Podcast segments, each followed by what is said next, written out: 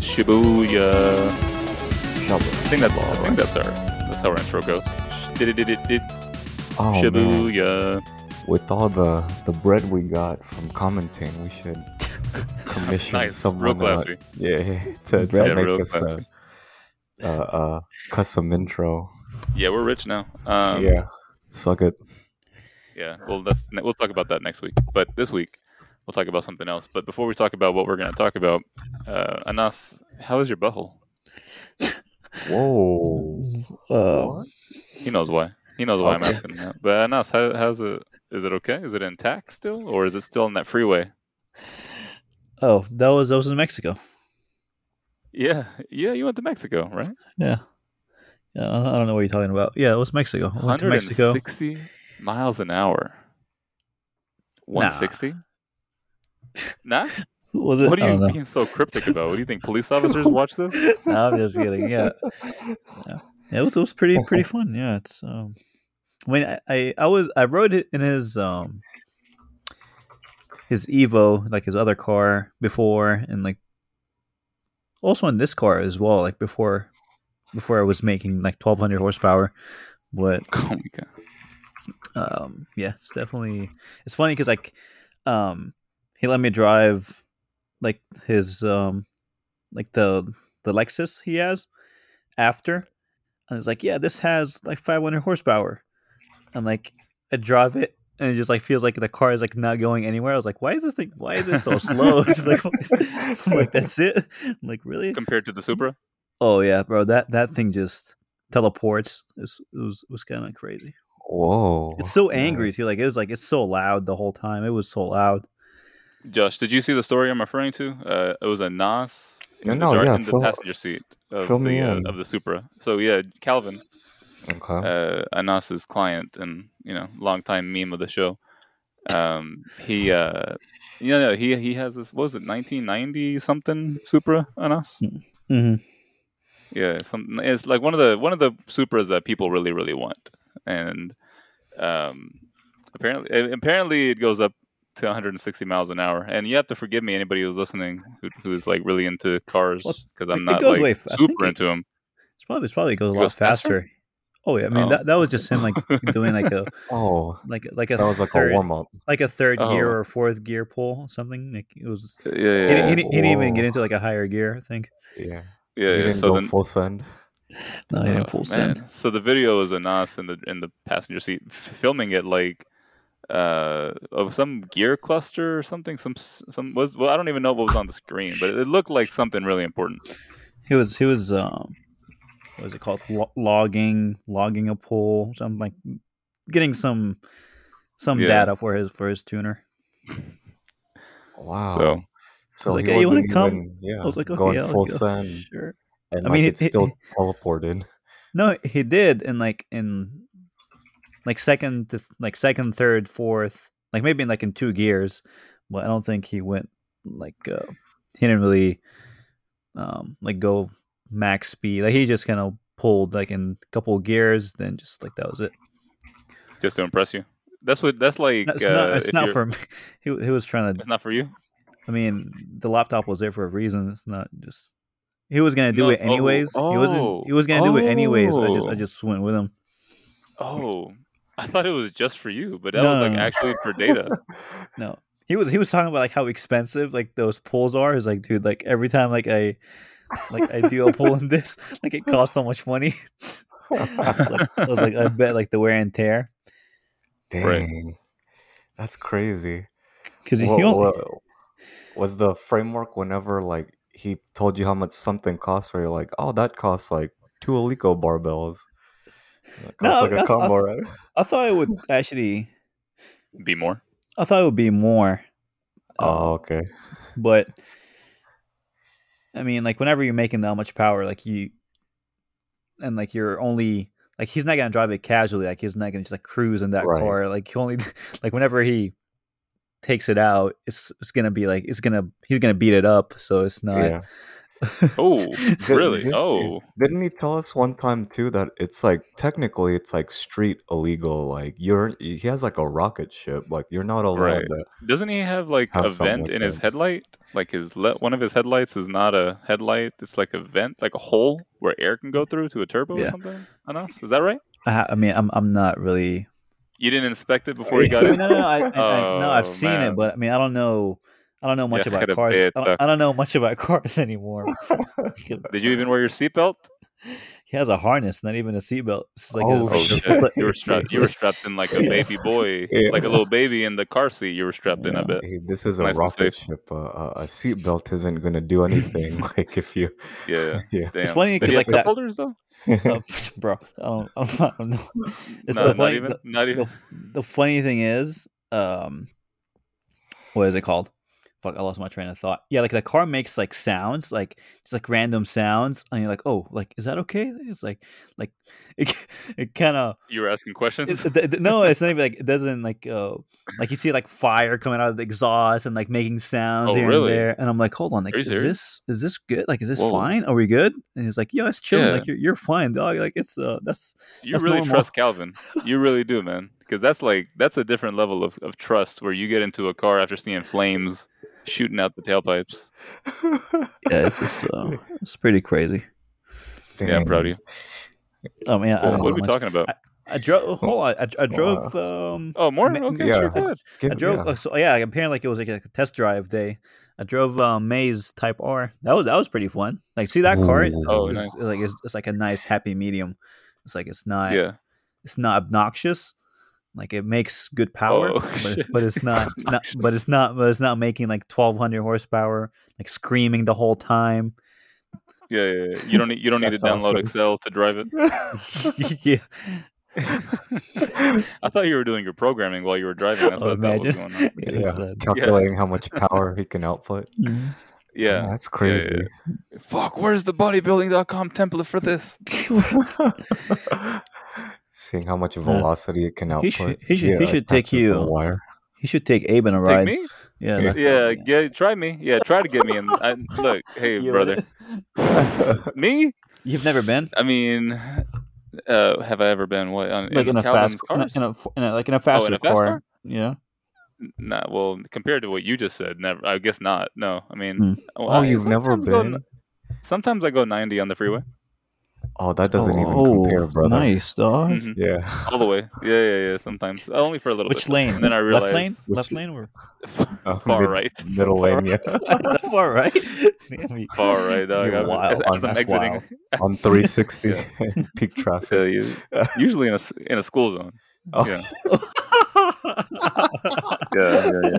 That's, that's the way to get there. Yeah. Screw them kids. Anyways, Yeah. you, know, yeah. you know, I heard, I heard if you, so this is what I heard. I heard like uh, you can cuss in podcasts, uh, podcasts with like, you know, monetization or just podcasts who get like pushed by the algorithm. If you cuss too soon, you don't get like pushed. You don't. You the, the algorithm hides you essentially. But like if you cuss, you can wait like 30, 45 seconds usually because whatever That's it. algorithm check. Yeah, yeah, yeah. Usually, usually it's safe to wait like a minute, minute, and a- minute and a half. But um, because I realized in the, in the beginning we never cussed because we thought like, oh, you know, we we want to be friendly for different types of audiences. Fuck it, dude. Yeah. Just, just- Yeah. Oh, hey, oh, Yeah. Fuck Yeah. them kids. Yeah, yeah. shoot, I gotcha. Gotcha. frick. Okay, Let's so see. so Yeah. 80 miles in the school zone, huh? Yeah. yeah, That's that's Abe's excitement right there. yeah. Usually, Yeah. usually in a um, you know, I got a new, I know, I got a truck recently. A truck? Oh, what kind of truck? Did you Mm. get a Ridgeline? I got a. I wish. No. Oh, oh wait, Ridgeline. Oh no, hell no. No, not a Ridgeline. Ridgeline. All right. Nah, I, w- I would, I would, but I wanted something just like you know a little bit bigger. So I got a Ford. A little bit more Yeah. manly. Man, yeah. Yeah. King Uh, because some of the some of the Ridgelines uh, they have a shorter bed and they have some of the Ridgelines have a unibody so like the, the the frame that the bed connects to the the cabin is connected so like it's a little bit um less less less space. well it's less, it's less space but like the unibody so like on a truck you can see some of the trucks the uh the bed is separate from the cabin. So like there's a there's a line between the truck bed and like the uh, the the back seat Mhm. areas, whatever. So um, if there's an accident, sometimes you can just replace a truck bed as opposed to just like if there's a unibody, the force transfers all the way through the whole frame. It just if you don't know what I'm talking about, don't even worry Oh. about it. Uh, But I wanted to get yeah, I wanted to get a four door crew cab, like big interior, um, and then uh, like a five and a half foot bed. So I went with a with a used Ford, and uh, I got a pretty good deal on it. But um, it's so fun to drive it. It's really super fun. You like, feel like Feel uh, big, dude. yeah, I was gonna say, Yeah. do you feel like a true Texan yet? Like you're like, yeah, this is what it's about. Yes, dude but you know i realized that like the uh the truck meta like the the the, the people who own trucks it's like a gang man because yeah, people the, are like yeah, which one do you got the, oh the i got a i got a ford the the, the Pussy. goes deep. It's like Calvin's um, Yeah. race car. Like, oh man, the lore goes super super deep. Like the more you get Yeah. into the culture. so I, people yeah i like people are like get get a chevy get a dodge get a ford get a get a uh, whatever the hell you want to it's like dude i'm just gonna get so i got a 2014 f-150 v8 Ooh. fat old engine ooh, Yeah. Um, the thing screaming, clean. right? It's clean, man. Yeah, it's real Yeah. clean. It, it Yeah. really does. I'm like, God damn, this is loud. But um, I really wanted to get like an You should- electric truck. I Like, think you, you I just, wanted to get like a. you just made a big mistake telling everyone on the podcast that you have a truck. You know, like now everyone's gonna is gonna ask you like, "Hey, um, so I'm moving." You move this? Yeah. Hey, Yeah, you got a Hey, truck. brother, you got a truck. need Hey, a couch got a that needs to be moved. Yeah. Yeah, brother, I got a. gotta I, hide you that pick me up from the airport. yeah. I'm like, "Got a truck." it's Yeah. like it's just, it's just a The four to five home gym people that listen are like, "Oh, Abe's got a truck now."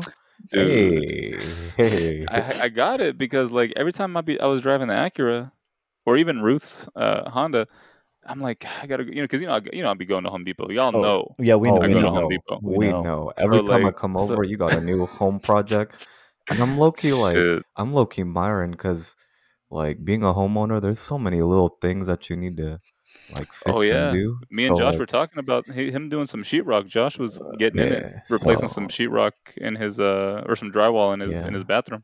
So I'm like, I'm I'm kind of admiring the the truck meta you got going Yeah, on right now. It's I wanted to get something that I wouldn't mind, like, because you know I keep my stuff clean, but I wanted to have something that I can like, you know, use for the Home Depot trips and Mhm. not have to worry about it getting dirty. So, um, I went. So the whole point of it is like having having going to Home Depot now and not having to like rent a truck and not having to like ask somebody to pick me up. It just feels so good, man. Like yeah, uh, you know, picking up some home equipment or some home gym equipment would be real, real easy too. yeah, Um, yeah. if I didn't already buy everything I need, but I, dig- I digress. I'm- so I'm- I'm, I'm, yeah, I know about cars. I'm yeah. just now realizing that, like, if I want to like expand more from my home, did, did I ever tell y'all the story about when I went to go pick up the horse stall mats from Tractor Supply?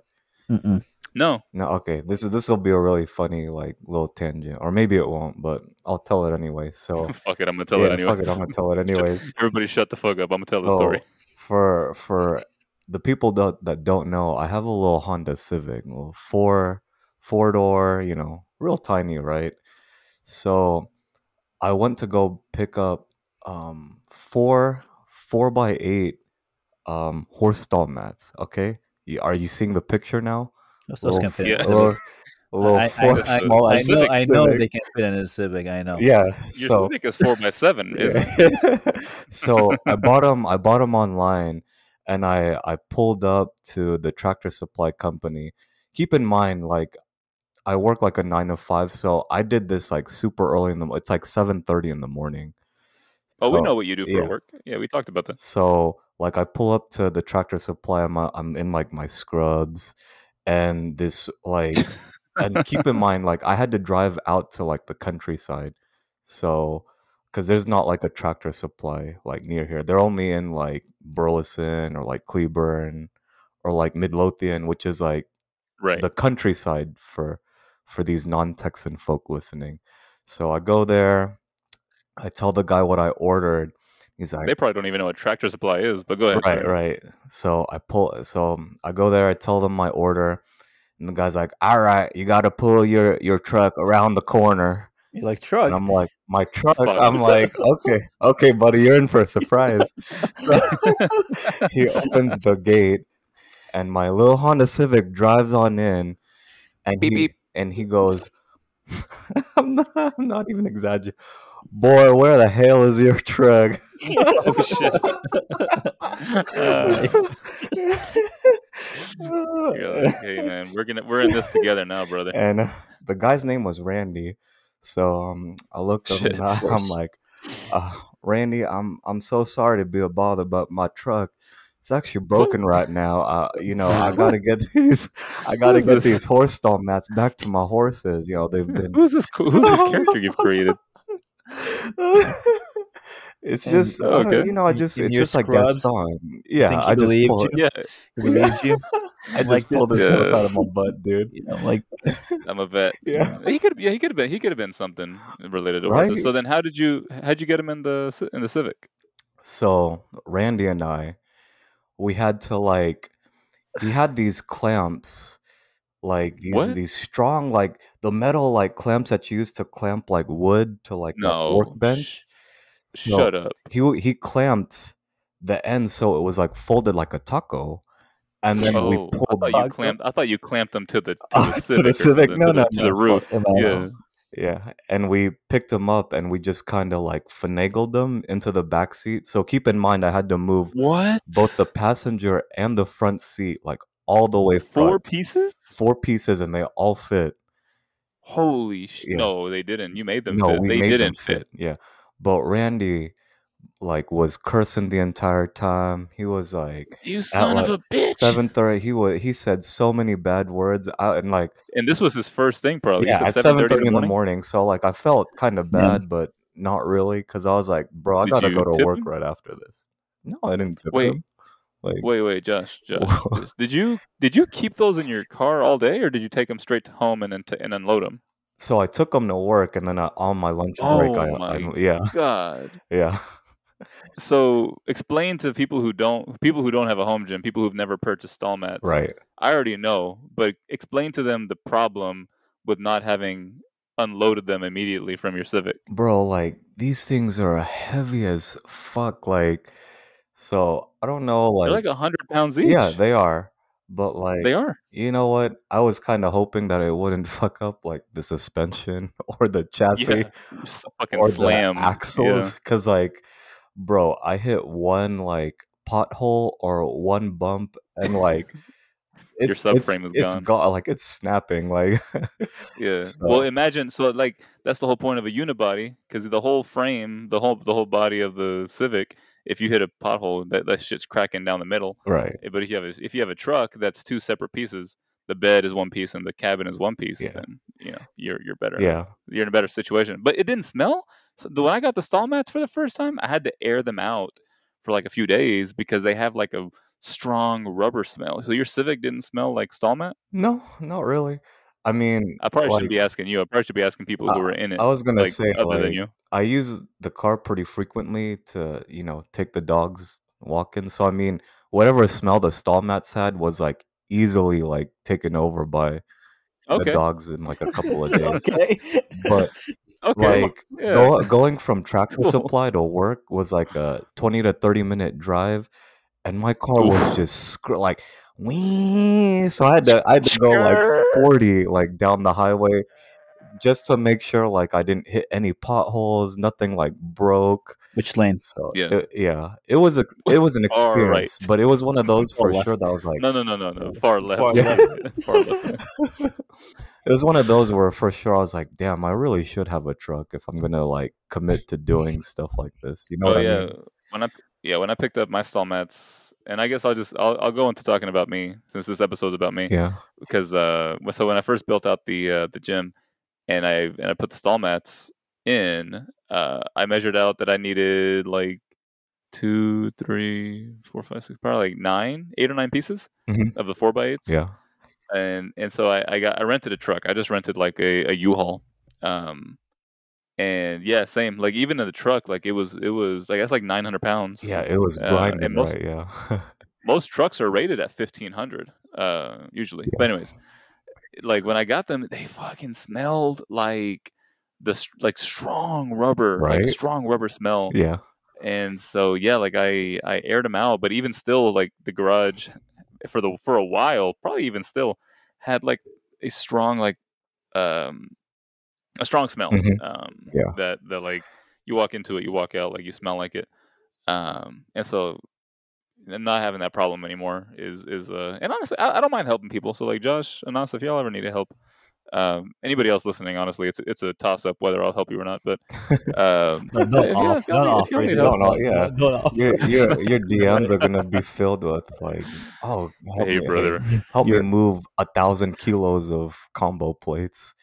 Yeah, yeah, oh, shit, yeah. So that so that that's uh that's been a fun Yeah. fun vehicle to have. I've only had it for like a few months, so Okay. uh, it was it was crazy trying to buy one in in the market right now. It's, oh my god, like interest rates were and I have I have great credit, um, but interest rates What's were your crazy. score?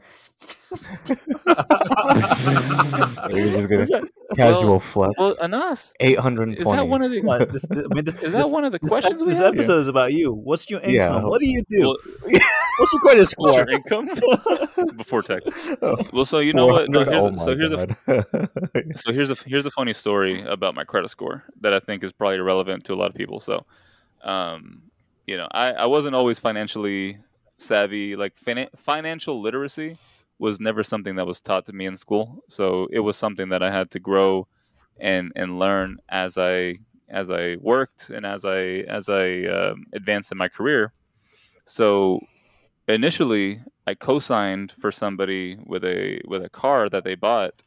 And if anybody is familiar with co-signing or if you've ever done it, it's essentially like you're on the hook for that vehicle as well, which I didn't know. I just thought I was giving the person that I helped. Um, I shouldn't even say helped. I thought I was giving the person that I co-signed for a better odd of being approved for a loan. Like I just thought that I was like a uh, like a reference yeah. um, it was never explained to me what I was actually signing up for. So when I signed my name on it, and that person eventually did not continue their payments, they Ooh, they, they- they- the, They the hit car you up. it was, it was repossessed. Yeah, they started hitting me up, and I was like 18, and I was like, look. I have no idea what you think I can pay Hold you. on. You- I just told them straight. You were co-signing. I thought I thought whenever you co-sign, like they they use someone with good credit or like a credit history. I had no Okay, so credit. why- yeah, why were they the thing. using you? With no, Like what's because the person I signed co-signed for had such bad oh. credit that, Anybody, that they were like, anybody would ah, yeah, do. anybody. oh my anybody god! and that's what it was it was pretty it was pretty pred- predatorial now looking back on it and i didn't realize it at the time because they were they made it seem like oh you're just helping blah blah blah so um, they- yeah they and that's see the thing too Credit history and like they see like what they've done. Then they Yeah. yeah. yeah but having no credit it hit me so hard because you know credit is essentially like trust uh, so if you've not done anything like pay credit cards or have any sort of line of credit uh, they don't the credit bureaus don't know anything about you so when i had that foreclosure or the what do you call it the repossession Yeah. uh, it was like yeah, it put you in the dirt. 300 400 yeah yeah yeah. and i didn't even care because i was in college i was like ah what- what's credit for whatever i already have a credit card um that I, I never Yeah. used i was like Oh, right, yeah. i'm good but don't um but so Yeah. that was 18 that was 18 years old uh it wasn't even until what am i 30 now two years ago when i started taking my credit score more seriously and as a so and so to paint the full picture for you uh that that uh repossession stayed on my history for about seven years Seven years. and so Gosh. yeah, it stays on your credit history for seven years. But uh, as a result of that, I wasn't able to get approved for any credit cards. Like I didn't have any other credit that I was building, so it, it didn't do me any favors once it was relo- once it was removed from my my history. Um, which again, anybody listening, you can check your credit score like very frequently. So like right now, I use Credit Karma. But most apps, like most banking apps, they give you at least uh, a weekly or a monthly view of your score. You can also request like a full breakdown of your credit history from like Experian or some of the other credit bureaus, uh, like FICO, or whatever. But because there's three main credit unions, credit sorry, there's three credit bureaus uh, that check your your credit score. There's Experian, Tran, TransUnion, and FICO.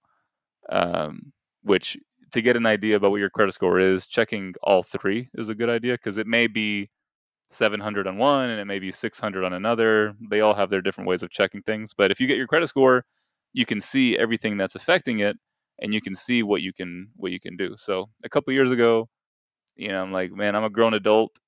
The real catalyst for me, like what really hit me, was when I was trying to rent a car. Me and Ruth went to Arizona, and I was trying to rent a car, and they would not accept my debit card. The credit, the the uh, rent a car area were like, no, we need a credit card. And I'm a grown adult. I felt like a grown adult, but I, I didn't have a credit card. I was like, I have a debit card uh, is that good? They were like, no. And then Ruth had to use her credit card, which is fine, you know. But like, I felt uh, like I felt, I felt I felt a little silly, you know, because the reason I didn't have a credit card is because I never, I would not be approved. Yeah, you couldn't one. apply for and one. the re- yeah, and also for uh for reasons that I needed money, I actually maxed out one of the credit cards that I had um, so that I could pay for repairs on my mom's house when I was like 23, 24. So like uh, kind of earlier on in my career before I started making a little bit more money. Uh, I didn't have enough money to pay for these repairs, so I just maxed out like 6k on my on my credit card, which essentially like you go to the bank and you ask for um what's what's the word? They, they give you the cash um from your credit. So it's like if you have a five thousand dollar uh, credit limit, um, you can just take that out um, at some banks, and essentially it's like making a five thousand dollar purchase. So I maxed out the credit card, couldn't pay it because the interest rates was were so crazy. So I just let it go, and the card essentially closed because they were like, okay, you're definitely not paying this this balance. Um, and so what what banks do, and what most people do, what most companies do, if you owe them money, they'll try to reach out to you for a certain period of time. But if you don't respond or if you don't give them any sort of hope that you're going to pay, because you know people will call you and just hang up, um, they will sell your debt to another company. So there are there are companies that will buy. There are debt collector companies that will buy debt. So like for Wells Fargo, for example, if I owed them like eight thousand dollars, another company will buy that from Wells Fargo for like uh, 5,000, 6,000, whatever. I'm just making up numbers because then that gives Wells Fargo money because if they if I don't pay them, they're getting zero. So at least they're like, okay, we'll recoup, you know, whatever percentage. And then the other company, the debt collector, will be like, okay, now we're going to go after Abe more aggressively, and I'm gonna get eight thousand from Abe, um, and then so on and so forth. So I got tired of that. I got they usually buy it for a lot cheaper though, right? Like for like ten percent of like yeah like 10 cents on the dollar, something like that. Yeah, yeah, you probably know more, a little bit more. I don't know exactly the numbers, but I know they buy it for a smaller amount. So is it like ten? You said like ten percent, ten cents on the dollar. It's yeah, it's definitely not that, five out of yeah. eight, like five thousand out of eight. I would say like it's closer to like one thousand yeah. at best. Yeah. yeah, but you know, I got, I got, I got tired. So that moment at the at the rental car place kind of made me feel like, you know what, like I gotta, I gotta do something about this. Like I said, no one ever taught me financial literacy. So I just started Googling things and I called Wells Fargo. I was like, look, I got this balance. I need to take care of it. What are my options? And they actually told me, they were like, well, uh, the account doesn't exist anymore. But if you want to settle the debt, you can do one of two things. You can set up a payment plan, which is, you know, like there's not going to be any more interest, but you can pay like incrementally over time. Uh, and I'm like, okay, what's the second option? They were like, or you can just pay 75% of what you owe us and we'll call it even. Because usually with these companies, they want to get something yeah. out of you and you can sometimes negotiate. Yeah. You can, you could, if you don't have the full amount. So I told them, I was like, okay, well, like, so can I give you this amount? They were like, yeah, we'll do that. So I, I sent them that amount and then they, it, it wasn't as if, it wasn't going to benefit my, my credit, but it removed the anchor that was that was sinking my credit, which is uh, which is what I wanted. And then after that, um, I applied for a credit card through Chase that was able to give me some uh, some points, and also it was going to help me build my credit. And I've been I, I used that for a year. I paid it off every month, and it helped build my credit like immensely, like crazy. Uh, because I wasn't just paying it, but I was removing the negative stuff. So I removed like that that previous uh, balance, and yeah, like right now my credit score is like I mean right around seven eighty already around there. Nice. It's been it's been a few years. It's been a few years. Like it's not like bro. you know. Hearing hearing all that, So- I was like, okay, he's probably like still like at six hundred, not even seven. I was like, it sounded No. it sounded like so No, hard to no, repair. But yes, that's actually Well, that's the thing. Is, is people think it's really difficult, but and there's companies that will try to tell you like, oh, we'll we'll increase your credit by by whatever, blah blah blah. But like, there's a few things that you can do, and that's not what this whole thing is about. But I'll just say this before I move on. Like to improve your credit, try to find out what's pulling it down. So like for me, it was the repossession, and it was the the card that I had overdrafted, and you know, not not overdrafted that I had uh, maxed out and I didn't pay. Um, so the car I couldn't do anything until after seven years, so I had to wait because I wasn't going to pay it, and I co-signed. So I was stupid, but I learned. So after that was removed, so. Hold on. So what happened? the credit card. before you keep going. So what happens with What with the yeah? What happens with a car? Because like it's not it's not your car. It's not your payments. You just co-signed. You're just gonna have to wait. but it's treated as yeah, it's treated as if it is though. Like So for, ho- if you're how do you co-signing, fix it? It's treated like yours. I had to wait. Yeah, I just had to wait. I'm not going to pay the car. so you off. just wait seven years and like then it goes away. I had to wait seven years. It Yeah, yeah, yeah. I'm sure if there, I, I'm sure I could have done something in the meantime while that was on my credit, but I was, I was also going through college and and you know earlier on in my career, like I didn't I didn't want to look at that. There was, and I'll talk about some other like the other things I was looking at at the time, but like if it, debt feels like a pile of wet clothes on top of you, and it, it's like more and more and more. Like it, it feels like you suffocating. You know, like it feels like if you have so much debt, you don't even want to look at it. You don't want to acknowledge it because if you acknowledge it, then it's real. So for me, it was easy just to like ignore it. So that's why waiting seven years was a, it was a the option I went with. But um, so for me, again, remove those things that are weighing down your credit. So you know, look at your credit history, look at your your score, get a report, and then and do some research, and then call these companies and see if there's a way that you can make a deal to negotiate how to settle these accounts. And then after that, try to get some credit cards, try to get some debt that you can actually pay off. And then uh, if you're going to apply for credit cards, try to submit applications all at once because if you're doing them if you do all of them on the same day, it hits your credit the same as opposed to if you're doing it multiple days of the week. So if you have four credit cards you know you're going to apply for, do it all on the same day because it will hit your credit because it'll do a hard inquiry, thought but it'll be the same Really? inquiry. I thought there were separate inquiries for e- each one. but it'll it'll hit your credit. It'll they're sep- they're checking your credit separately, yes, but it'll hit your credit the it's same gonna- as opposed to if you do it on separate days. So your score is gonna dip more. Like I mean, if you do it on separate days, On separate oh, days, Oh, I really? see. it's not it's not the amount of appli- yeah, it's not the it's not the amount of applications, it's the amount of frequency in terms of How of many the times days they run it to check? on separate on days. separate days. The days. Okay. I mean, I don't know that. Yeah, so if you have three, do all three on the same day as opposed to doing one today, one tomorrow, and Is- one the day Is it more likely for you to get? I mean, do they?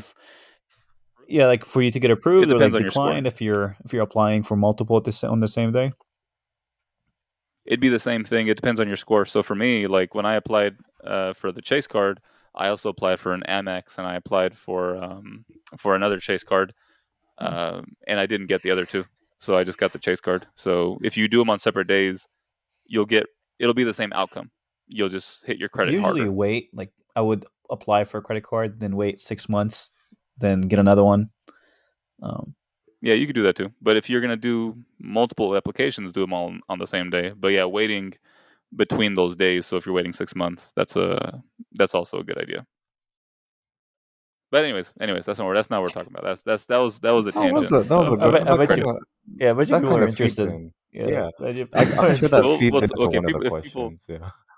Yeah, if people want to hear more about stuff like that, we'll talk more about stuff like Yeah. that. But I heard one of the one of the questions is best financial tips. Yeah, tips. there you so go. There's a that there's was a my, financial that- tip. my financial tip: manage your credit, be aware of what your credit, and is if you're in debt, don't ignore it. Call the companies and try to work um, on settlement options um, because the more you ignore it, uh, the more it accumulates. So, how, how much do you think your um, credit credit score matters? Like, how much does it? Um, it depends on you. If you're the type of person who wants to have a house, wants to have a car, who wants to contribute to like modern society, or who wants to have a piece of modern society, it matters immensely. But if you're one of those people who are like living off the grid and you know you want to live in a van, like even I mean even Yeah, getting a van, probably a van. You need credit. if you if you want unless you unless you get one yeah, in, in if you want inheritance. a livable van, you, you kind of need to play the game a little bit. It's incredibly important because credit is something that you don't think about until you need it. Like I said, when I I didn't think about it until I went to get a rental car. Um, you know, you don't want to you don't want to think about it only when you need it because it's something that you have to work towards over time. So it's really important. Honestly, it's something that's not spoken about in under underrepresented communities or communities where there's not a lot of financial literacy discussed and I think a lot it puts a lot of people back in terms of what they can do in terms of opening businesses yeah, in terms of you know doing stuff to get Yeah, themselves it's out like of what you talked about a couple of episodes ago, or like, is that hard work mentality? You just keep your head down, you just work. It's like no, there's smarter ways to do things now. Like you don't have to like run yourself into the the ground to like make things work. yeah you don't have to live paycheck Yeah. to paycheck and like that's a big thing for me is having like the way i grew up with no money you know a lot of a lot of people think you know arabs ha- come from money or we have gas stations or we have like whatever car What the lots heck? but, you know you know i don't know i don't know if that's i don't know if that's a stereotype that a lot of people know about but that's stereo- stereotypes that i was told when i was You in school because i was usually the only arab and only muslim in my schools up you until don't have college oil money. uh, no, we, we ran out of the oil money. You ran out. You didn't yeah, yeah, you didn't hit a, a oil you know, gold mine. I was digging in my backyard because Texas is supposed to be big for oil. But so like not having come from money, um, I was always questioning how people were able to afford like you know all the things that I would see on TV, you know. And then as as I went to college, like and I started getting more exposure to to other people, like I'm like, man, how are Yeah, people affording like these? behind the you know expensive Yeah. vacations Yeah. and it's all credit Yeah. it really is it's all credit like people don't spend their paychecks so like living paycheck to paycheck is not something that Wait, smart wealthy You people mean do people don't that, like, drop poor people do forty racks on a on a Lambo? You know it's funny you say it like that but a lot of people think that purchases are happening from just checking Right, accounts yeah. and they don't they don't think about the importance Yeah. so um you know having grown up with no money and having grown up uh, you know not without the benefit of being able to be told like hey this is what you got to do when you when you go to college. This is what you got to do. I always felt like i had to learn by experience which i felt put me back like put me a step back of everybody else. So like you know going to college i didn't realize like oh shit you actually have to try because they're not going to just give you the grades like they did in high school. Because back when i was in high school if you were considered gifted you know like oh you're the smart kid like you're put in those classes and the teachers were generally pretty cool with the bag oh, okay like smart. Yeah, you okay, try. Yeah, you're yeah. yeah you know you're not an asshole so we'll, we'll give you an 85 and you know whatever so yeah, that was that was my mentality and when i went to college I, uh, that was like I, like I failed my history class my freshman year my intro to history and i was like oh shit because i didn't study like i didn't study at all You just like yeah, and my major is in You're business just like I'll just show up So, and like, the you know- teacher will just pass me like, and you're like, oh wait, Yeah, it doesn't yeah, work that way anymore. like oh there's like 200 Yeah. people in the class? Okay. Uh, Dang.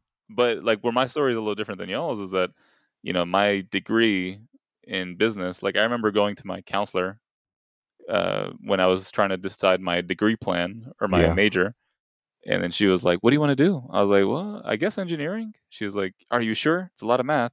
I was like oh shit well i don't know. What do you think i should do she's like i think you should do operations management it's a nice mixture of business and engineering no it's not no it's not I didn't change my degree. I was like, okay, Go- I'll just go with this? stay- I'll keep this. Yeah. Really? Yeah, fuck ran it. And it, and again, business is like general enough. Like I could like, oh, I can get into anything I want. It's business, um, which is fine. But I guess going back, I would have I would have maybe gotten something more I think Anas, you mentioned you mentioned this. I think I would have gotten an engineering degree because I don't know. I feel like maybe you would have put me in a better spot when I graduated because, like, out of college as an undergraduate with a business degree, like in hindsight, that doesn't make you the most competitive candidate when applying for jobs Yeah. because you can throw a rock and probably hit a business major. Um, and that's not the Yeah. shit Not on as it too. I mean, like though. people always It's tell me, like, hey, it's not, but it's like the utility of it in the the open market is like, yeah, you know, like it's Yeah. you know, you you don't really specialize in anything, so it's like, what can you really do? no, You know, exactly. that, that Yeah, that's yeah. what You're more you're that's more what general. companies look for. Is like, uh, unfortunate. It's like, well, what can you do? Like, well, what do you what can you do? Yeah, Yeah, I was applying to like entry level positions that they were require entry level positions requiring like 10, 10 years of experience, and I'm like, Yeah. what the fuck? I don't Yeah. have any of this because I didn't do any internships. And again, that that's kind of my point of feeling like I was one step behind because I didn't know the importance of internships. I didn't know the importance of like academic clubs or like fraternities, and like had had having known what other folks were doing to put themselves in more advantageous positions. Yeah, I was like, shit, like did I waste my undergraduate career? Um, and we can go into more about that later on. But the whole the whole point of it, the whole point of me kind of speaking to that point is like when I graduated, like I was lost. Um, you know, there's something called uh, like uh, I can't I can't re- exactly remember the term, but it's like graduation graduate uh, post graduation depression, essentially, where just like you know you're you're hyping yourself up for this graduation and you expect like the whole world to be at your Mhm. fingertips and then that doesn't happen and then for me because i had so much expectations of myself like again i was always considered like smart or like in the gifted classes and so having been thrown into the real world so to speak after graduation after my college graduation in 2015 i was like oh fuck like who's who's gonna Yeah. help me like uh who's here to like vouch for me? Like i'm just applying to these companies. And and another thing is when i was applying no one told me how my resume should look. Like the advice that i was given in my business classes on how to make my resume was like from the 80s and i didn't realize how outdated it was until i started digging more and uh, again figuring things out for myself. Like the advice that i give people now in regards to their resume much different than what i was told um, back in the days so uh, I'll, I'll try to make this part short but when i if, when i was working at a bank um, during my undergraduate um, I was recommended for a job at the company that I'm at now, and it was a phones job. I didn't realize like how it was to be on the phones, like customer service. But I visited the company uh, uh, location, and it's a beautiful campus. Like it's gorgeous. Like I wish I could uh, talk more about that to y'all, just so you can understand like where I work, because I don't think you truly like. I work at a at a campus that has over like eleven Mhm. associates, but I work from home obviously now, but like it's it's huge like there's a lake uh multiple stores story buildings like two buildings uh cafeteria like it's it's, it's a gorgeous campus in the middle of uh, of a forest uh in westlake i'll say that but um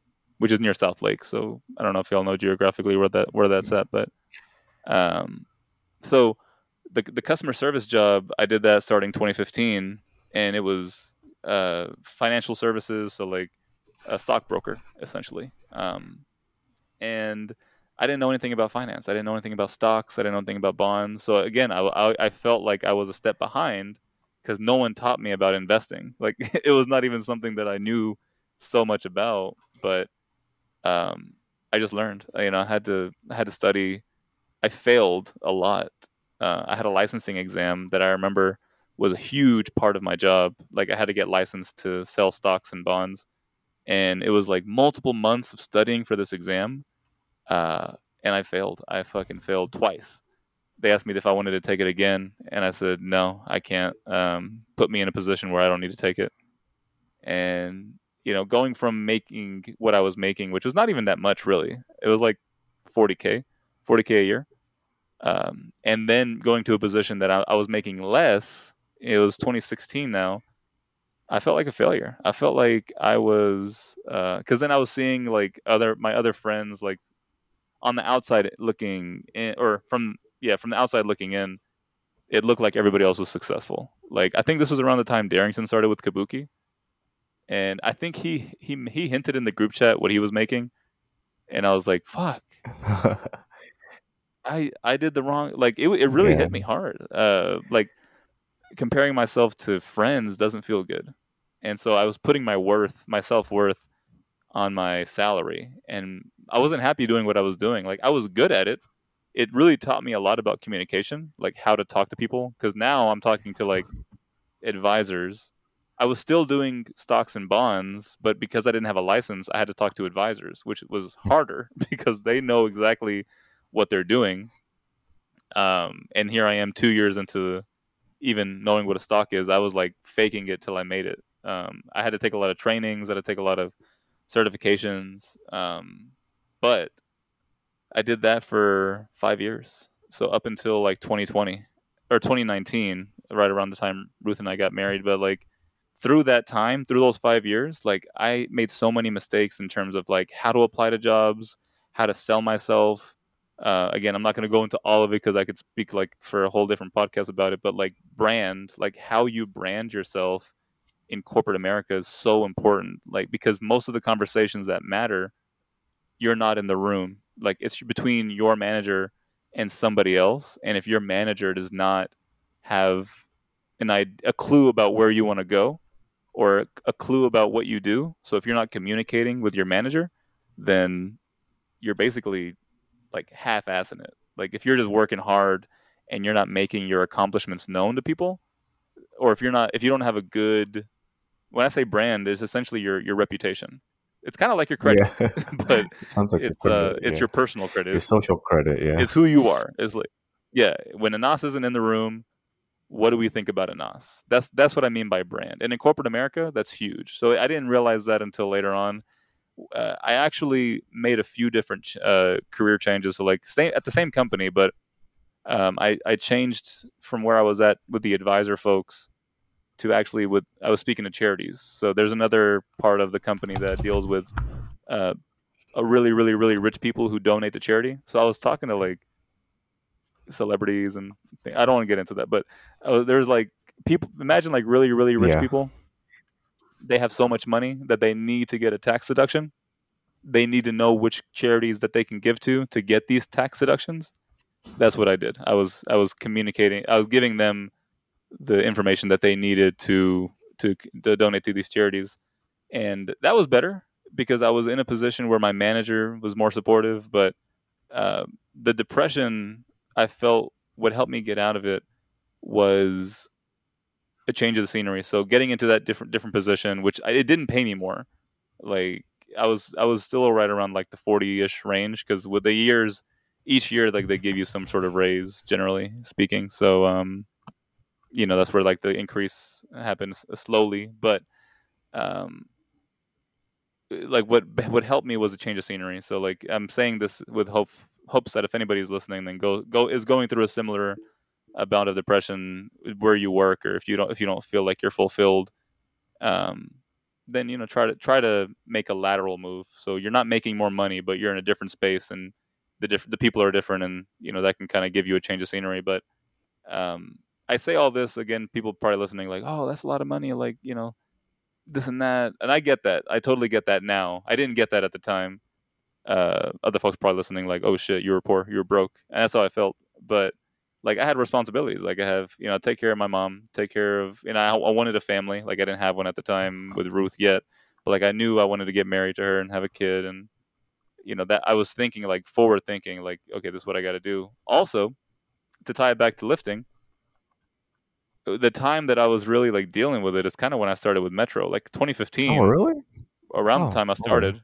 Yeah, like, and that's not something that that we talked about at the gym. It wasn't. We we didn't talk about careers. We didn't talk about like how we were feeling at our jobs. Like we were talking about lifting, and it was a huge distraction for me, which I loved because I could just like feel like shit at work, and then come with y'all. You know, have because me and Ruth and Pedro. You know, we were lifting in college, and that was a that was a good distraction from Everything else. you yeah. know not having to do Yeah. internships. Yeah, yeah. yeah, yeah.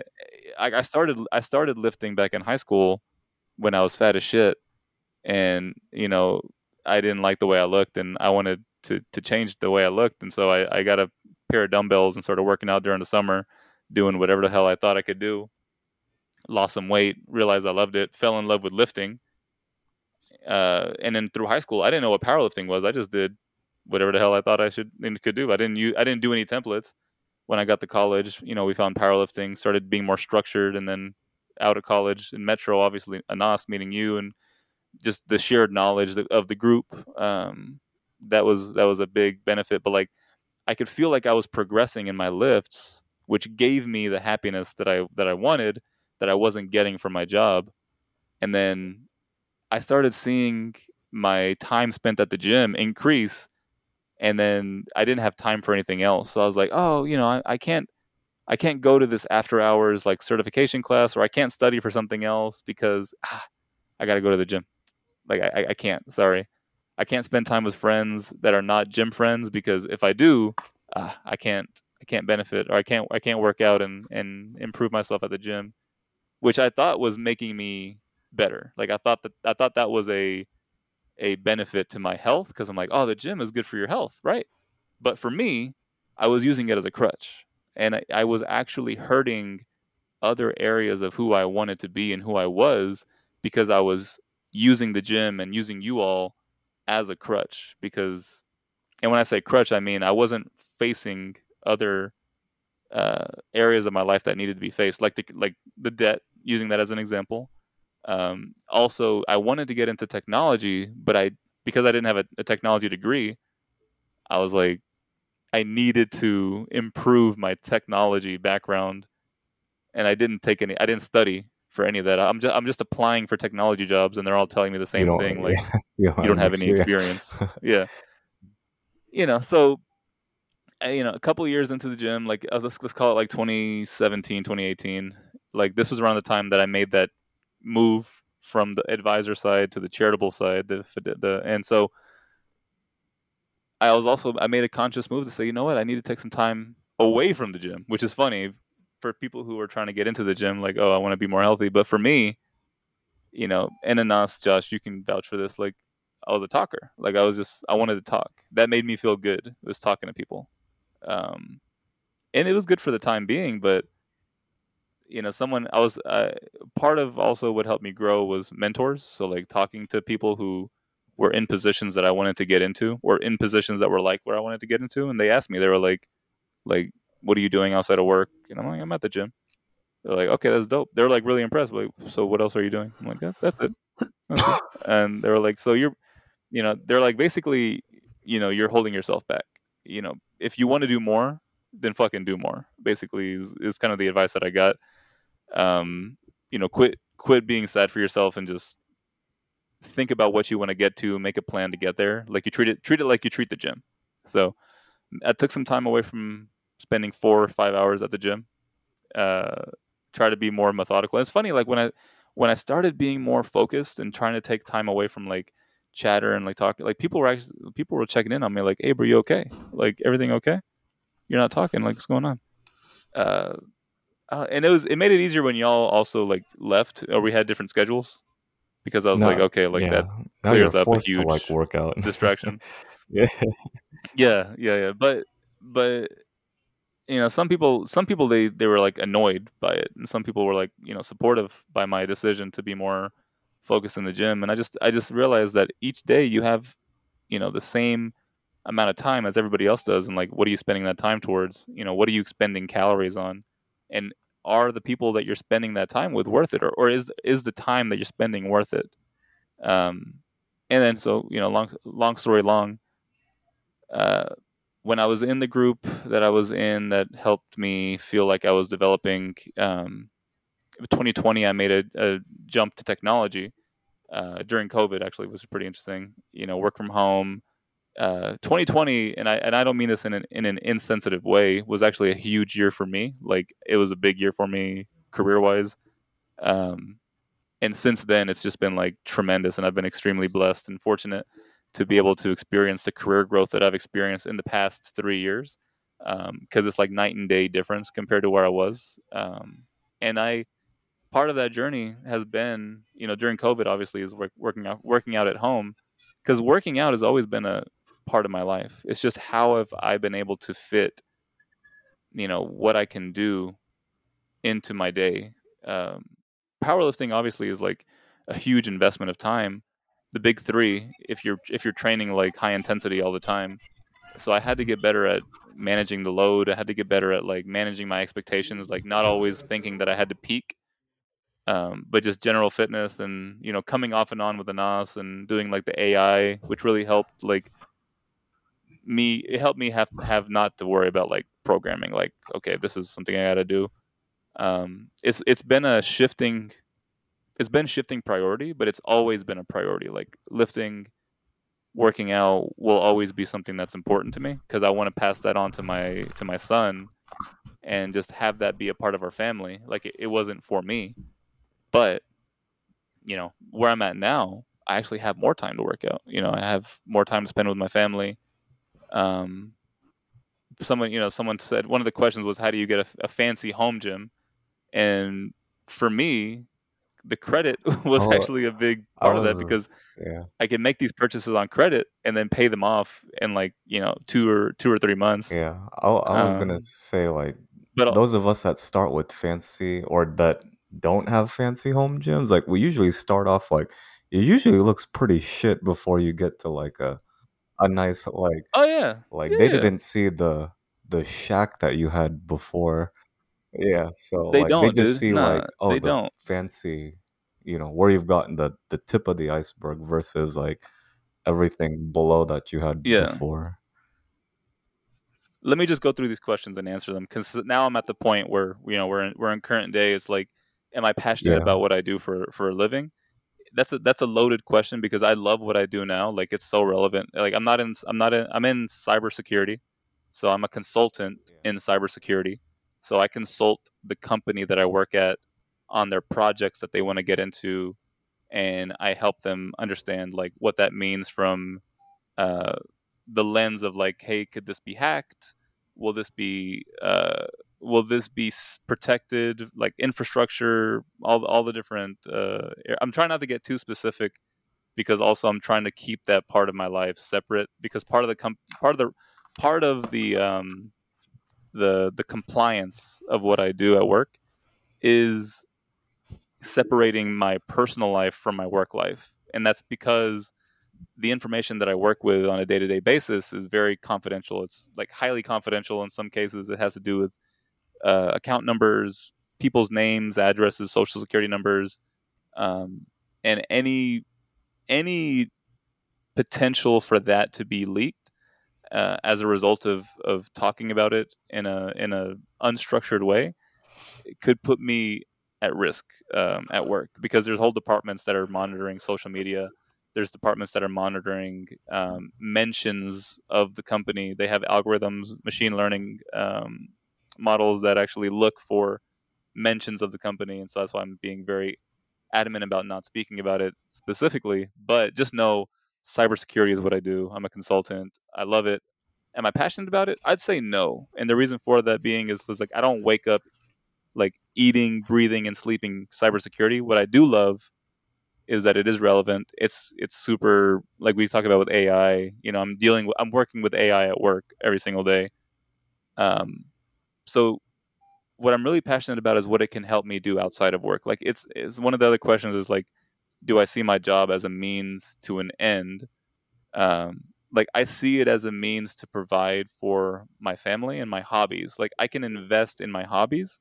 And the other question about the home gym, like how do you build out, you know, a home gym? Which, like again, Josh, as you mentioned, like it started for me as like what I could afford, which I, what I could afford was bands and having to use like a broomstick to make like a makeshift yeah. squat or deadlift. And like yeah. Ruth knows, her her and I have gone through it like we went through the phases of working out at home with like books, piles of books. and yeah. when I when I started making money and I could afford like building the structure that I'm in now, which I work in and has my gym, like buying the the the, the power rack and the plates and the the selectorized weight stack and the the benches and the the the Newell bells, um, it's it's dude. Honestly, like I sit and think about it Yeah, sometimes, you and I'm got just a you got a fancy home know- gym now compared to what you had before.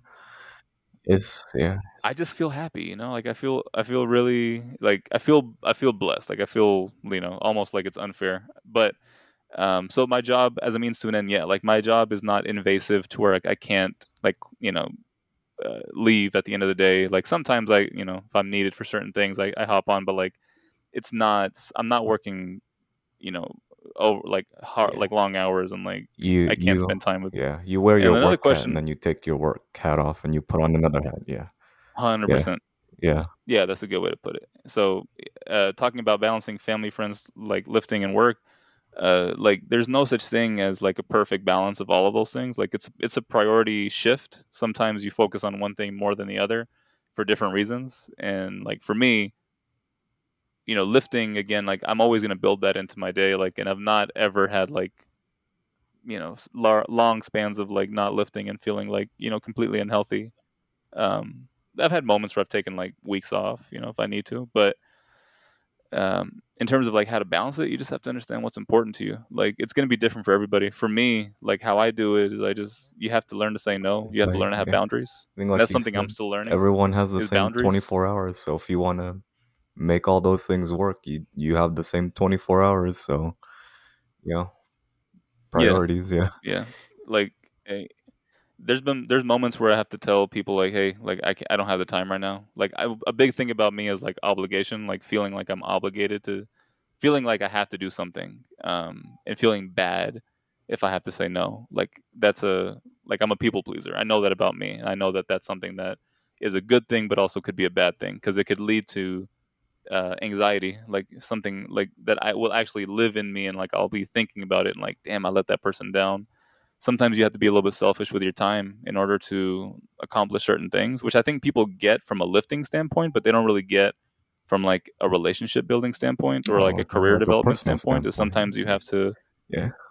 exactly. You just have to prioritize things differently, and you have to understand what's important. So that's how I would answer that question. My current lifting goals since having a family, um, I don't really use my son as an excuse to not accomplish a goal if I need to, if I wanted to accomplish it. But I think like overall, um, having a having a kid is definitely something that um, I know we talked about it like lightheartedly, like oh the dad strength kicking in or whatever. Like there's examples that we can you know point to with people who've had kids and like have had like tremendous um, cur- like growth in their in their lifts, but um, just for anybody who is potentially thinking about having a kid, like it's not, you shouldn't feel like, you know, you're going to be given the same opportunities to go to the gym. I would say as as you do now. Like for me, again, I'm extremely fortunate. Ruth and I were talking about this because like as busy as we can get with with our son, when he takes a nap, we have like potentially a couple hours to hit the gym in our backyard. Uh, fortunately Fort Worth Barbell is pretty close to us where if we wanted to we could we could have gone but if we didn't have that here you know the closest gym being 20 minutes away driving there and getting warmed up like I could only imagine how much how many times I would have to leave early and then not hit my accessories or not finish my workout if I didn't have a home gym so for other people it may be different but since this question is asking me what my lifting goals are um it's really you know, powerlifting is, is something I love, but I I want to continue to to get strong. Um, but I understand that like it's not always going to be the big three. So like right now, it's as funny as it is. Uh, I love working out with my son like on me. So we have like the um the carrier that I can like strap on, and he can like sit on my chest, you know, like uh, like a harness. And I can't do it for like all my lifts, but I do it for some of them. And he'll he'll be in the gym with me, like in his little crib. But something that I want to continue to get better at are weighted pull-ups because I'll do pull-ups with him on my chest, and obviously he's getting heavier. so, um, like obviously the the big three are lifts that I want to continue to get stronger in, and I will do a meet eventually, just not right now. But the the weighted pull-ups thing is important because like I want to continue to be able to lift him up as as he gets heavier and I get old, older. Like I want to have that longevity. Like powerlifting is a marathon, not a sprint, and I think um, you know fatherhood, being able to interact with my son and play with him is something that I want to have. Uh, you know, something that I do going into the future. Uh, any unexpected changes while having a baby? Any unexpected changes while having a baby? Uh, with lifting? Uh, I don't, I don't know if it having a baby pertains to lifting? lifting. Uh, yeah. just- that was the question. Yeah. Um, I'll so I'll say, well, unexpected changes in in general were like lack of sleep. But my son, I'm really fortunate because he also sleeps pretty well. But like I'm used to like seven or eight hours, and now I'm getting like six ish, um, usually. So like waking up in the night, and plus I want to, you know, I like to give, you know, like earlier on, giving Ruth like the ability to bounce back, um, postpartum which is a you know different different story for different day but like waking up at night so she can get a full night's sleep uh definitely hit in different ways like mentally and like physically like feeling taxed because i'm not getting like full recovery so being aware of that um was something that i just had to modify like it's not it doesn't it doesn't mean i can skip skip lifting or skip training because that's not gonna some days i had to but like usually it just meant that i had to modify my expectations so that i wasn't like pushing myself Okay, too much Cool. um yeah. you know Yeah, getting in getting injured yeah so when am i to when am i going to compete again when i am able to hit my my previous meet prs in uh in the gym so like with no spots that's something that's pretty that's really big for me is like i want to squat 495 485 um in my Oh, power rack Nice. without a without spots Yeah. with no hype um what's the best part about being a dad uh it's seeing the changes in my son every single day uh like he's he said baba recently which anas knows that's pretty big. Uh that's just how you say dad in arabic. So he's been saying baba for the past couple of weeks and seeing him like actually like start to look me in the eye and like know it's me and like walking into the room after a long day.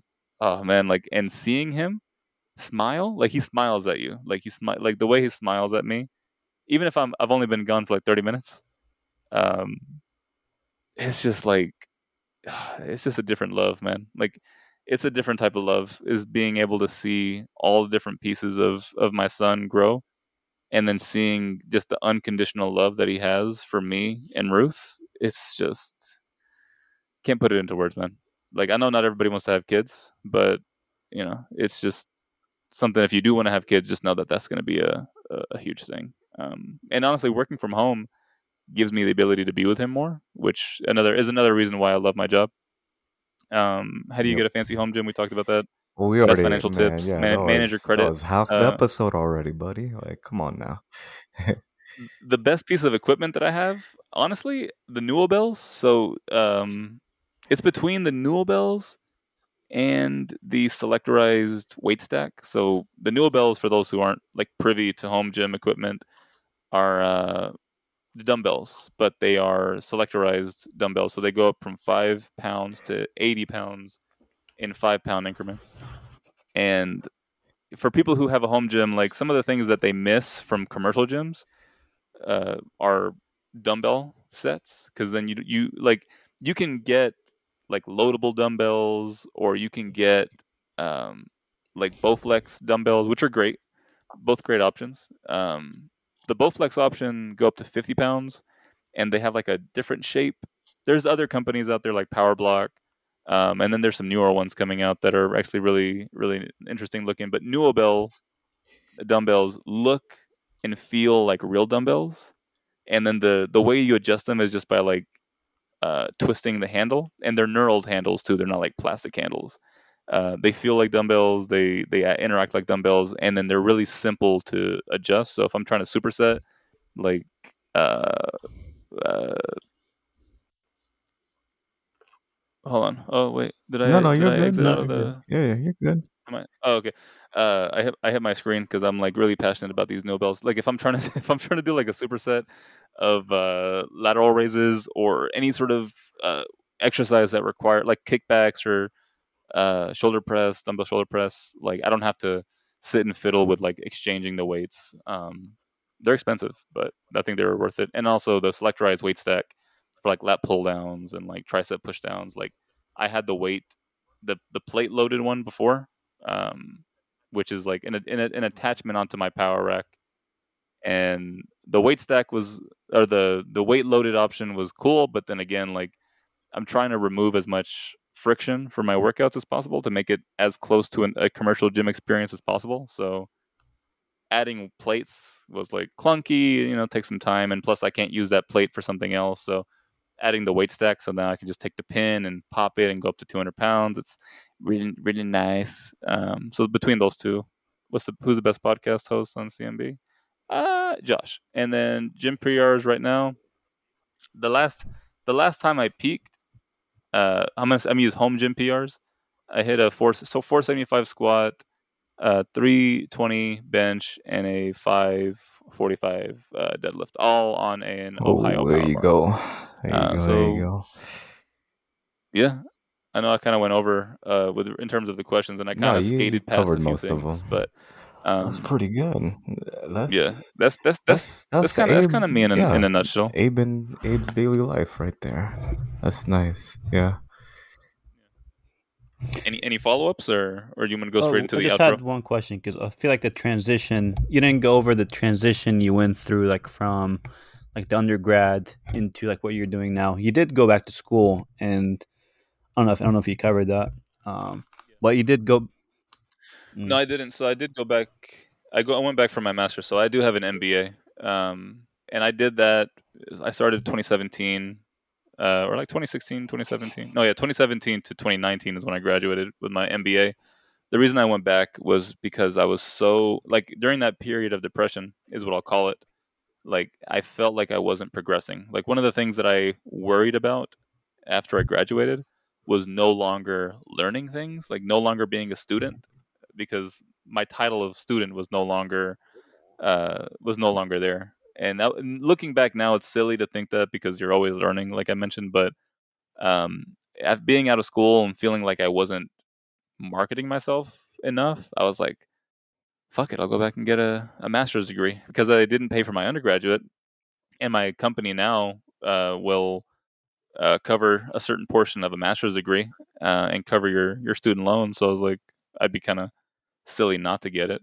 Uh, but again, I I got it because I didn't have a real reason to. I just wanted to because I thought it'd make me more attractive to to Mm. potential companies, and I just wanted to continue to learn something. So after getting my master's degree, uh, you could I could argue now, like after the fact, that it could have contributed to where I'm at now in a indirect way, but the degree itself, you know, I don't. I, I, it was funny. Like I think I was talking to my manager uh, a couple of months ago, and then she was like, "Oh, you She have a master's degree?" Yeah, yeah. I was like, "Yeah, I do." She, yeah, she, well, because like no one really, no one really cares.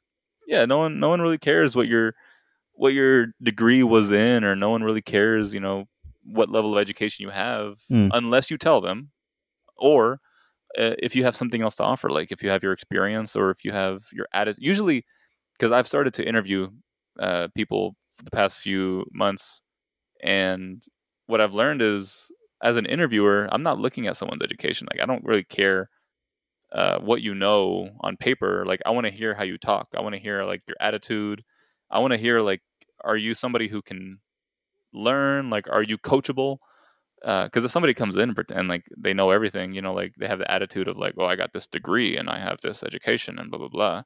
That's not somebody I want to work with. So what the why the hell am I going to hire you? Like that's something that um I didn't realize until after the fact. But yeah, no, I, I don't know if that was Yeah. what you So- wanted to contribute, but So I went back you and got my didn't master's. specialize. I mean, with the masters, did you specialize? No, it's just like still in general. No, no, no, no, no, no. An MBA, yeah, an MBA is a master's in business administration, so it's not it's not a specialty. Like it's not like in a master's of science in a specific um, like f- a- a- accounting or uh, or IT or something. Like I knowing knowing now what I know now, I probably would have specialized in IT. Yeah, it's but just another um, broad, overarching master.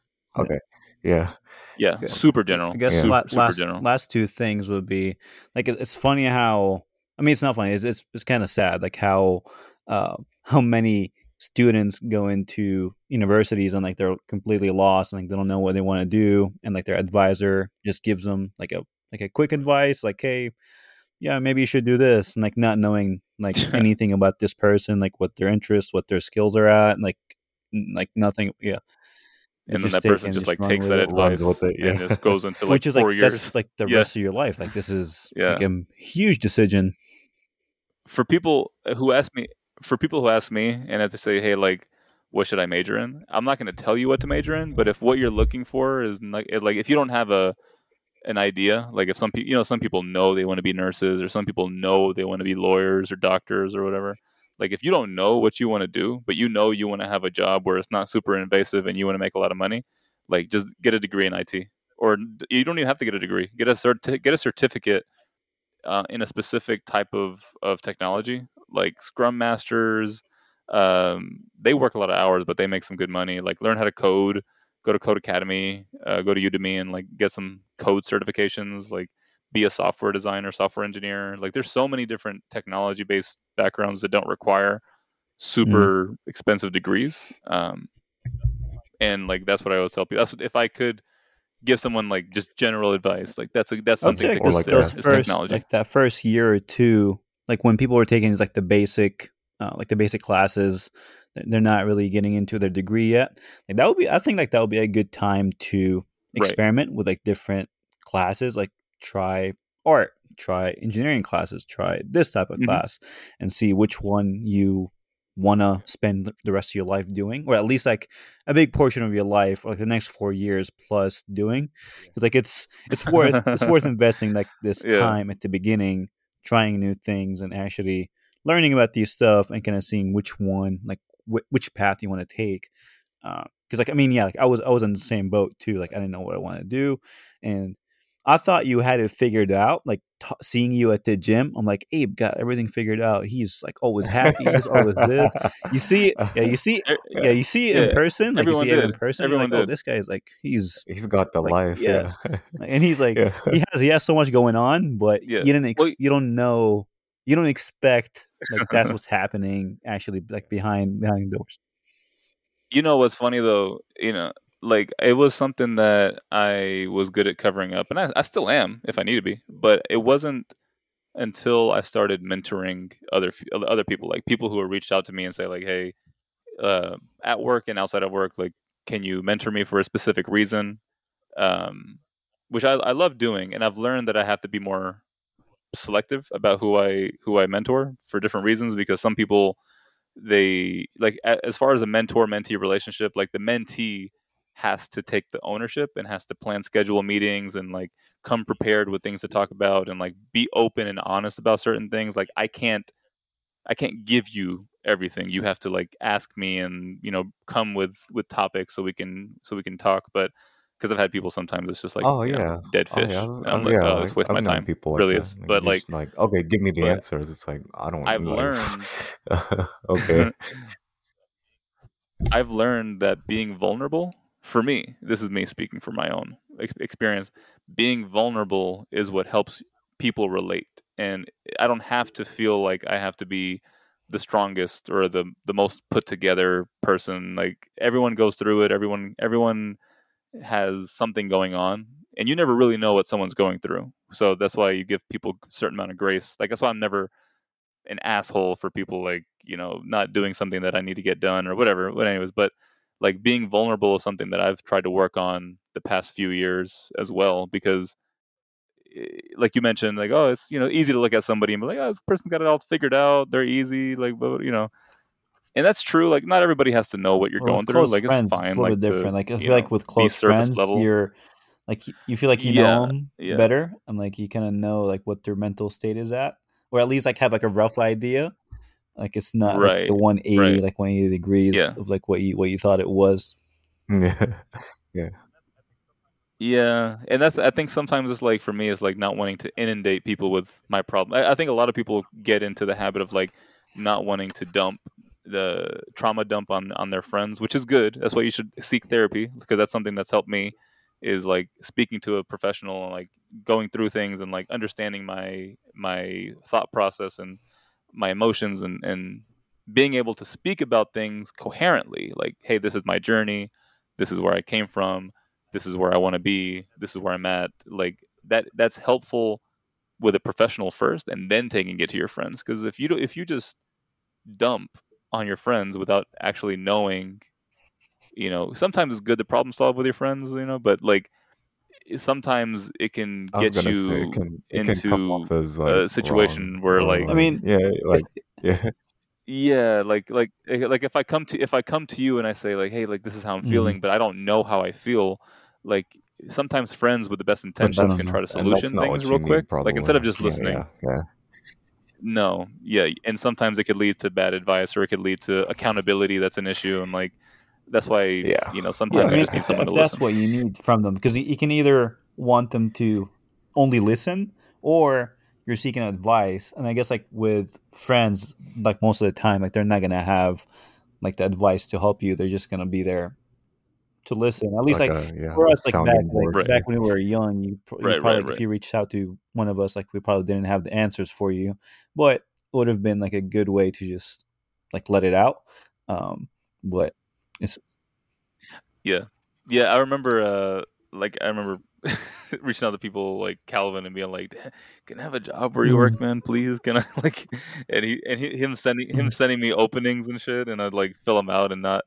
I'd be like, "Here, hey, hey, did you hear anything, yet, Calvin?" like, No, yeah, you have to Uh, try though. you Like, I mean, you, you can't, that's that's I- I better hear- than sitting around and just like hoping things would work out. Because like if you just sit around like not take any action, like yeah, it's gonna only gonna get worse. But for you, like you were the the thing. I think like the main reason that you made it through and like became successful was because like whenever you hit a wall, you're like, okay, I gotta do more. I gotta, I gotta, s- I gotta find a solution. I gotta put effort. I actually gotta take Yeah. action instead of just like sitting around, being depressed, and like hoping and blaming people, blaming Yeah. like whatever your advisor for not helping you.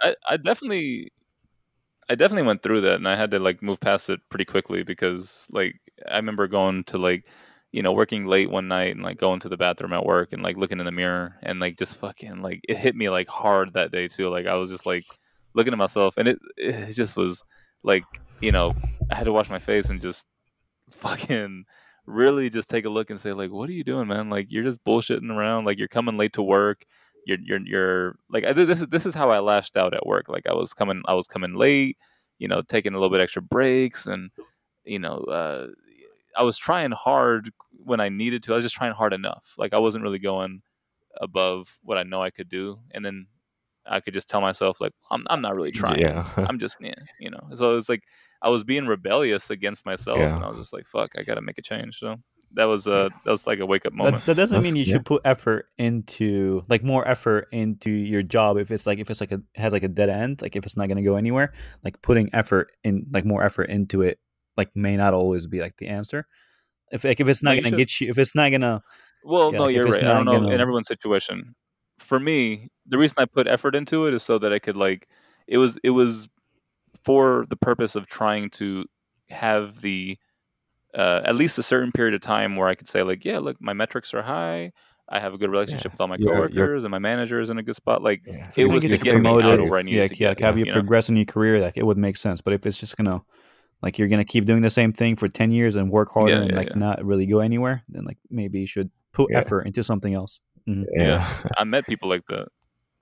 I met people who love that though. Like some people want to stay in the same Yeah. position for forever. I They just mean, love that. yeah. if it so. it's whatever. Some people don't. oh, Some people don't see it as a dead end. Some people just see it as stability, and like stability is important for certain people. Like having, knowing that you're going to come and have the same thing each day is like comforting. yeah, Yeah. you, you, you weren't it's- it happy wasn't like for me. that's Um, that- so you that just have to understand your- like what it's you not- respond to. not where you want to stay Yeah. Yeah. yeah. This is a, this is a bit of a long one. Did No, you have that anything was- else before really- wrap it up? yeah. It was really, really good. Yeah. That was super good. Yeah. Thank you. I'm glad. I hope I hope somebody got uh, benefit from it. I hope uh, Oh, hope it was yeah. entertaining at, No, at it was least. super but entertaining. uh, yeah.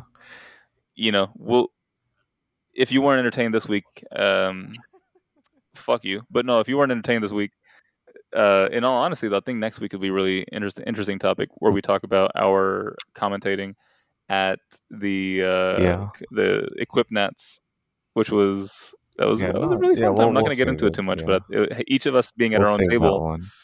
Yeah, yeah, yeah. But if you want to stay tuned, if you want to stay tuned for that episode and future episodes, uh, listen to us wherever you listen to podcasts, and also sub- I was gonna say subscribe, follow us on Instagram at Chalk My Back. so you can be kept up to date for when we do polls like this, and you could be contributing to the conversation yourself. One of the questions was, did, you, did I find out who stole my belt? I know that was Joey. I thought he stole my belt. Rest he did steal it. I'm sorry.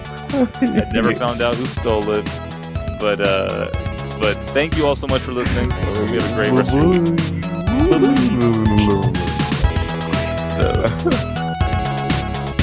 Yes.